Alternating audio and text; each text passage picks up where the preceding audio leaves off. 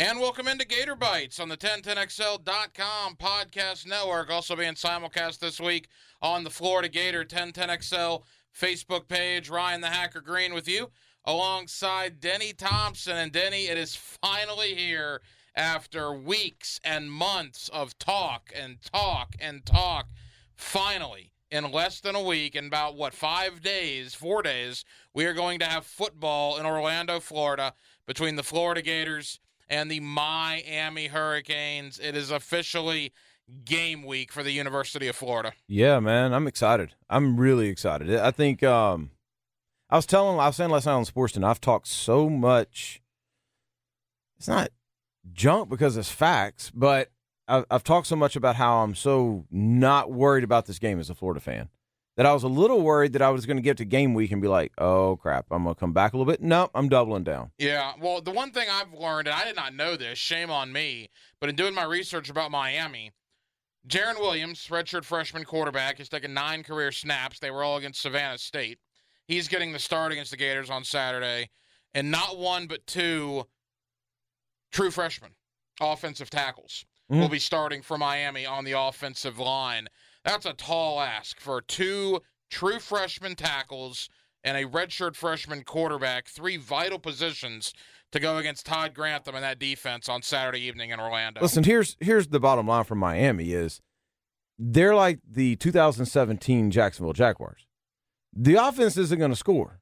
The defense is legit. The defense is really good. It's probably going to be a top 10 defense in the country but you're going to need that defense to produce points. And and I don't think in the first game with with Florida bringing so much back at the skill positions offensively that that's a big worry for Florida. I, I think Florida if if Florida can even put up 21, they win. But I, I think that they put up more than 21. I think the Gators are going to win the football game. I'm not as confident as you in saying that. I think Florida wins 23 13 somewhere along those lines. Here's my concern, and it's been my concern for the last couple of weeks. You are not alone in thinking this is going to be an easy, uh, I won't say cakewalk, but things are going to be pretty easy for Florida. I know a lot of Gator fans, a lot of Gator season ticket holders, Gator alumni. Florida might as well be playing Central Michigan on Saturday. Florida might as well be playing New Mexico State on Saturday. It's still Miami. And maybe, Denny, I'm staring too much at the logo Maybe I'm staring too much at Leon Searcy, my co-host on XL Primetime, and his three national title rings from the late '80s and, and early '90s. But there's just these kids weren't even about, born then. But, but there's just something about Miami that scares me, obviously more than it scares you and a lot of other uh, Gator fans slash media members. Yeah. I, am not pretty distinct and to the point. it's just look the the facts are this: is they lost what five of their last six last year. They did. Okay, that's a fact. Inexperience at quarterback. They starting a, a, freshman quarterback that, as you just pointed out, has no snaps essentially. Now I like Jarren. I like Jarren as a leader. I like Jarren as a football player. I like him as a person. And you know the man that coaches Jarren Williams. I Again, do. Denny, we remind people every week with his six points quarterback academy. I mean, you train these quarterbacks, and not only do you train the quarterbacks at your academy, you know guys from around the country to do the same thing, including the guy that's worked with Jarren. Oh Williams. yeah, yeah, and and it's a great group of guys. There's very, I mean, he trains with Justin Fields. He trains like it's it's it's a good group of guys. So I think Jarren will be a good quarterback. But the the fact remains, this is his first start this is also your head coach's first go around as a head coach, first game ever. You got an offensive coordinator who hasn't called plays in the better part of seven or eight years. This is his first, and and I think he's trying to run an offense that he's never run before ever. You've got the tackles like you just mentioned that are freshmen. Um, I, I don't. I mean, I just don't know where I'm supposed to. What am I supposed to fear? And to your point, it's the logo, right? It's the logo, but that logo. What has that logo done? It hasn't done a lot recently. Admittedly. Have they ever won an ACC championship? They've never been in an ACC title game, I don't believe. Okay. So Florida has as many ACC championships as Miami has. Well, here's the thing, though. All right, and, and, and look, I know this is a Gator podcast. Again, Gator Bites on the 1010XL.com podcast network, also being simulcast on the 1010XL Florida Gator Facebook page. If there is a weakness for Florida, we mentioned this briefly last week, it is the offensive line. We don't know if it's a weakness. That's maybe not fair, but inexperience along the offensive line. Oh, it's a weakness. They got four new starters. It's I, a weakness, I think it's yeah. probably a weakness. Miami's strength, you could argue, is their front seven, including those linebackers, Quarterman and Pinckney from right here in, in our area. Uh, Shaq Quarterman back from year number nine in Miami. Uh, both guys very good. The front four is pretty good. I mean, that's probably the Hurricanes' strength is their front seven.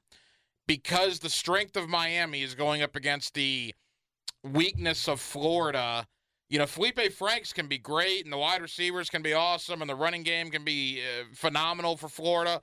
But if that offensive line struggles against the front seven of Miami, the Gator offense is going to struggle. So that does give me a little trepidation. Let me give you the formula for Miami winning this football game, and I don't know if they can do it or not. And, and the, my guess is this is what you're going to see.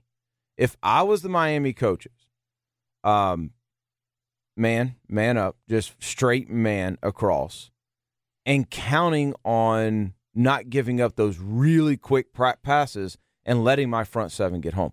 That's the only way you can win. Now that can backfire in a massive way, and I don't know how good their corners are compared to Florida's strength, which is their receivers, right? So you if you do that, you can find yourself down 21 quick, fast, and in a hurry. But it's the only way you have a chance to win. It's not the way you have a chance to keep it close, if that makes sense. It's the way you have a chance to win. Is man everything up, keep everything at the line of scrimmage. Don't let Florida kill you with the RPOs. Don't let them kill you with the quick game, and count on you getting home.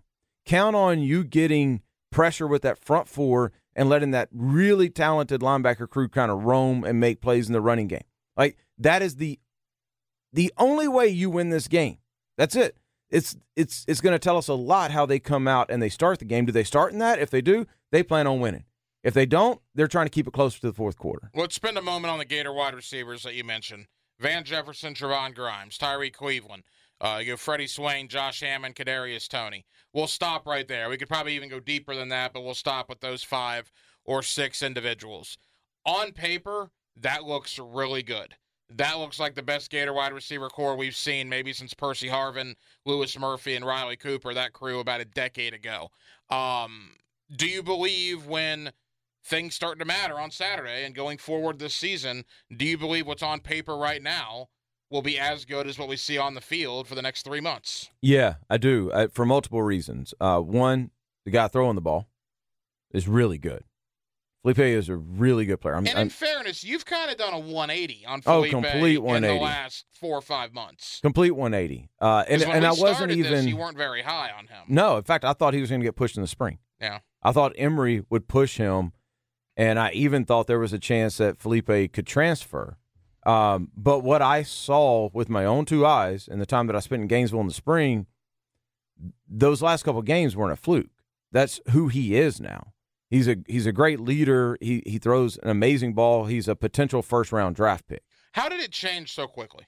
From shushing the crowd and get well getting benched first and then coming back and shushing the crowd and, and everything that went into that to now all of a sudden people are legitimately talking about Felipe Franks as a dark horse Heisman candidate. How did it change? This is where Dan Mullen is so good. When you talk about, I think the term quarterback developer is way overused um, at the at the college coach level. Because if you think about it, like we're always talking about Dan Mullen and how great he is in the quarterback room. Well, where Dan Mullen's strength is, he, he is is not just in the quarterback room; it's in the play calling. And I do think that there are some things last year that he saw that that Felipe could do in practice that Felipe wasn't doing in a game, right? So he would go out and he'd execute in practice, but not execute in a game. But Dan had that. Coach Mullen had those those four days in practice that he's like, oh, "Dadgum, this should be working." Well, I think what what finally happened is they all kind of got on the same page, and I think there's a little bit of Felipe realizing, "Hey, this is my last chance as a Florida Gator quarterback," and that put a sense of urgency in it. But I really think this is where Dan Mullen is elite is he figures out what his quarterback can do and he doesn't just do that he continues to develop the weaknesses but then he also finds other things off of what they can do so in other words if my quarterback is good at one thing then what are five or six different things off of this one action that I can do to script a whole game plan and if you go back and you look at Florida State and you go back and you look at Michigan that's what you see you see you you see really like what's the word? Precision play. Yeah. You, you, you, he's got a reason he's calling these plays. And so now you've got a whole offseason that you are able to build your offense around what you know your quarterback can do. Your quarterback's confidence is very high. You've got weapons at running back, you've got weapons at receiver, and your best weapon is your play caller. Agreed. I, I love what Dan Mullen did towards the end of last year, but let me give you the opposite side, at least what I've heard from what I would assume would be anti Gator fans, or certainly people that are anti Felipe Franks. Go ahead. Everybody talks about Florida State, the game last year. Everybody talks about Michigan in the bowl game. Florida State was five and seven. It was the first time they missed a bowl game in, in almost 40 years. Michigan sat out what five defensive starters that didn't want to play because they were get worried about getting injured so, and and affecting their draft status. So taking the the glass half empty approach, Franks was great in those two games last year, but that wasn't exactly a good Florida State team, and that was a severely weakened Michigan team Okay. with all the starters being out. And I hear the same things, but let me tell you why both of those make no sense. Is because most of them are from Miami fans, right? Miami and, and Florida State fans, Okay. for that matter. So Florida State was five and seven. What was Miami? What was Miami? They Six were and six? Six and six, yeah. Okay. Yeah, huge difference. I mean, come on. Really? And then Michigan, those guys that sat out means that the guys that are playing this year were playing in that bowl game, right? What is Michigan's preseason rank? They're above Florida. They're number seven in the Right. AP poll. So y'all just shut up with this stuff. You, you, you know, like you, you're acting like Michigan rolled out a bunch of red shirts. They literally rolled out a team that is people are calling to go to the playoffs this year, and Florida drummed them. It's not like they rolled out a bunch of third team scrubs. They rolled out a top five or six team, and Florida beat the hell out of them. They did. It was a dominating performance. And we mentioned Franks. He's going to have a great wide receiving core. Not even to mention a young kid in Jacob Copeland, who I think if he gets a chance to get on the field could potentially do some things as well. They are just loaded Tight end. at wide receiver, tight end with with Pitts and Lucas Krull. I know you like Lucas Krull a lot. They got some size at tight end as well. Well, Michael Perine, I think, is an interesting story. We talk about how good the Gator running game is, and and you know, and then that's great, but we don't really single out one particular guy. I think well, Michael Perine could have a really, really big year this year, and I don't know if maybe he's getting the preseason pub that he's due. I think he could potentially have a great year for Florida in the running game. Yeah, I just I don't. There's only one ball, and and how, gosh, it's been forever since we said this at Florida. But you just named five receivers, two tight ends. They've got certainly at least two running backs they want to get Well, carries. never. Well, Dameon Pierce, and then you got Iverson Clement, who really didn't play last year. Right. Malik Davis back in the fold. That's as why I said at least two, maybe Yeah. three. And don't forget, Mullen loves to run the quarterback. So you're going to have Felipe running the ball too. I don't think there's going to be anybody, and this is a lot of rival fans' argument. You don't have anybody that's got any stats. You don't have a number one receiver. No, we've got like six of them. Mhm. There's not going to be anybody that goes for a thousand yards um, receiving. There's not going to be anybody that goes for 1,200 yards rushing. But at the end of the day, you're going to look up and this is going to be a top, you know, 10 offense overall. It's just the ball spread around, which if I'm a defensive coach, I hate.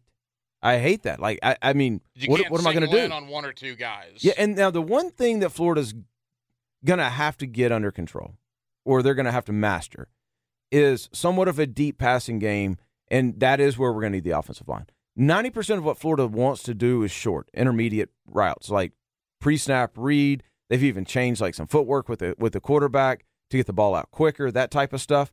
But they're going to have to take shots deep, and they're going to have to connect. Otherwise, people are going to play man with seven in the box, safety down low, right? And it's going to be really tough to get those yards. If they can figure that out, this is a team that could challenge Georgia. Not, I'm not saying they're going they could beat them, but they could challenge Georgia if they can get any type of play out of that offensive line and they can find those two burners that just stretch the field and allow Felipe to go, okay, I can, I can throw it up and they'll run under. This is Gator Bites on the 1010XL.com podcast network, also being simulcast on the Florida Gator 1010XL Facebook page with Denny Thompson, the hacker Ryan Green with you. That's the offensive side of the ball. Defensively, not so much against Miami. I think we've talked about that, that we think they're going to have some success against Miami. I think they have potential issues at defensive back if injuries happen. They don't have the depth there that they maybe once had because of people leaving the program. We've spent a lot of time in the last couple of weeks uh, about that topic. I think linebacker, the starters are very good. But again, you get a couple injuries there. There's potential issues depth wise at linebacker. Bottom line, they stay healthy, they're going to be really good. If injuries start mounting up, there could be potential issues. What do you think defensively for the Gators? Yeah, no, you're you're dead on there. I, I'm very concerned about the depth at secondary. We talked about this a couple weeks ago in Gator Bites.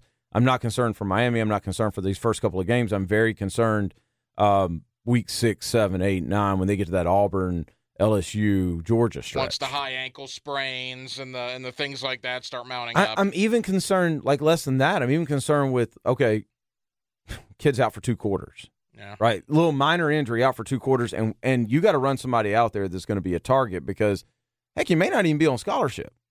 I mean, that's how slim they are at some of these positions. If they stay healthy, I, I think they're dominant. What's going to be interesting to see how they how they play defense. Are they going to be? Grantham is an aggressive guy. Is he going to come out aggressive, or is he going to come out and go, okay, so let's just keep everything in front of us here, um, and let our offense do their thing. Like that's going to be the two things I'm going to be watching is at early in the game. Miami, what does their coverage look like? Are they in man or are they in zone? Because if they're in zone, they're going to get picked apart and they're playing to keep this thing close going into the fourth quarter. Same thing with Florida. Is Florida looking to put their foot on the throat from the from from jump? Are we blitzing? Are we manning up on the outside? Are we being the aggressor? Or are we saying, and there's nothing wrong with this, or are we saying, hey, we're going to keep everything in front of us because we think we're the better team? We know we're the better team, and we just don't want to make a mistake. We don't want to give up a 60 yard bomb or a 70 yard bomb, or we don't want to run a run blitz and hit the wrong gap and they, they scoot for 65. Like, I think that's going to be an interesting dynamic, kind of that, that chess that's going to be played. Game plan's been in for a week. They know what they're going to do. Um, that's what I'm going to be paying attention to the first quarter of, of Saturday night. Let me ask you this: This time last year, before the first game last year, yeah, we kind of knew who Jachai Polite was, but we really knew who Jachai Polite was at the end of the year. Is there a guy on any position on that Gator defense that, yeah, you kind of know who he is, but you think could be poised to have a Jachai Polite esque breakout season in 2019? That's the great thing about where Florida is right now. Yes, there's that guy because it's a proven history of it. It's happened over and over and over and over again. Who that guy is, I don't know. And that's that's the fun part about being a Florida fan. It's not it hasn't been the Steve Spurrier days of 40 points a game, but it's been more the Will Muschamp days of there's going to be two first round draft picks. Yeah. You know, and I'm not saying in one year, but back to back at defensive end or defensive tackle, we're going to have a dog in there Well, they're that projecting. none of us know. The scouts are projecting C.J. Henderson as a top 20 pick already. Right, Junior defensive back. right, right. But I'm talking about that front seven. Right, right, right. That yeah. front seven has been loaded for the better part of a decade now with guys that we didn't know going into the season, and then just bought Taven Bryan. Uh, he hadn't done anything at the NFL level. yeah. He's, he's That's a that's a separate Awful. issue for the Jaguars. but Taven Bryan, first round pick, nobody knew. Uh, Dante Fowler, did anybody know he's going to go top five? Like, see the common theme here of Jags picking all these guys, but it, it's it's Derrick Harvey. Derrick Anybody? Harvey, yeah. It's just been the theme. So who's that guy going to be? I don't know. It they need two of them. They, they need two of them because if the way you cover up depth or weakness is with pressure, and if you can apply constant pressure, then your DBs really don't matter that much. And they the got some game. good DBs. We'll see if Marco Wilson coming back from injury. You got Brad Stewart, as we mentioned, C.J. Henderson as well. I agree. It will be somebody. Will it be a Jeremiah Moon s kind of guy? We will have to see. But again, Jachai Polite came out of nowhere last year, had a great year, and transitioned that into being a very high draft pick. All right. Final thought on this week's edition of Gator Bites. We're with you every week here on 1010XL.com and on the Florida Gator 1010XL Facebook page. You kind of tipped your hat. I did as well earlier on. You like the Gators, and I believe you like them big. But how big do you like them Saturday night? Um, I think the score is going to be worse than what I say, and it's bad. I like them 41-17. Wow, so you think it's woodshed? Oh, you absolutely. think it's taken behind the woodshed? from and- from the first snap. okay, So I don't even think no it's trepidation No. whatsoever. no man. Again, like my, I mean, what is Miami? They're the Rock. Yeah. They're Michael Irvin. They're Okay. Ray Lewis. They're Ed Reed. So they're an Sean actor. Taylor. So the Rock is great. They're an actor. They're a bunch of actors that want to say we're back. And I'm sorry, but six and six isn't back, or seven to six, whatever the heck y'all went. Y'all get blown out the last four games every year. It, it, it's no man. Come on. It's this isn't even one of those games where it's gonna be like at halftime. Oh, I'm nervous. This is midway through the first quarter. You're gonna realize the difference in these two programs where they stand right now. 41 17 is going to feel like it's 60 something to 10. So you say 41 17. I'll say 23 13, and I'll be just fine with 23 13. You know, I, I think that's fine. Again, I think the Miami front seven is going to cause Felipe Franks more of a problem than you do, and mm-hmm. that's why they play the games. We'll see what happens Saturday night. Bottom line, you think the Gators win. I think the Gators win, and that'll be a very nice bye week next week, getting ready for that big Tennessee hmm. Martin home opener. One of three bye weeks, by One of way. three bye weeks. Three bye weeks for the. Florida Gators. You catch Denny Thompson every night on 1010XL on the Sports Den alongside James Coleman. You get me on XL Primetime middays alongside Matt Hayes, Leon Searcy, and Joe Cower. We'll catch you next week. We'll break down the Miami game, Florida and Miami, this Saturday night. Camping World Stadium in Orlando. Gator fans, if you're going down, have a great time. Hopefully, the Gators can get you a W, and we'll talk to you next week right here on the 1010XL.com podcast network and on the Florida Gator 1010XL Facebook page.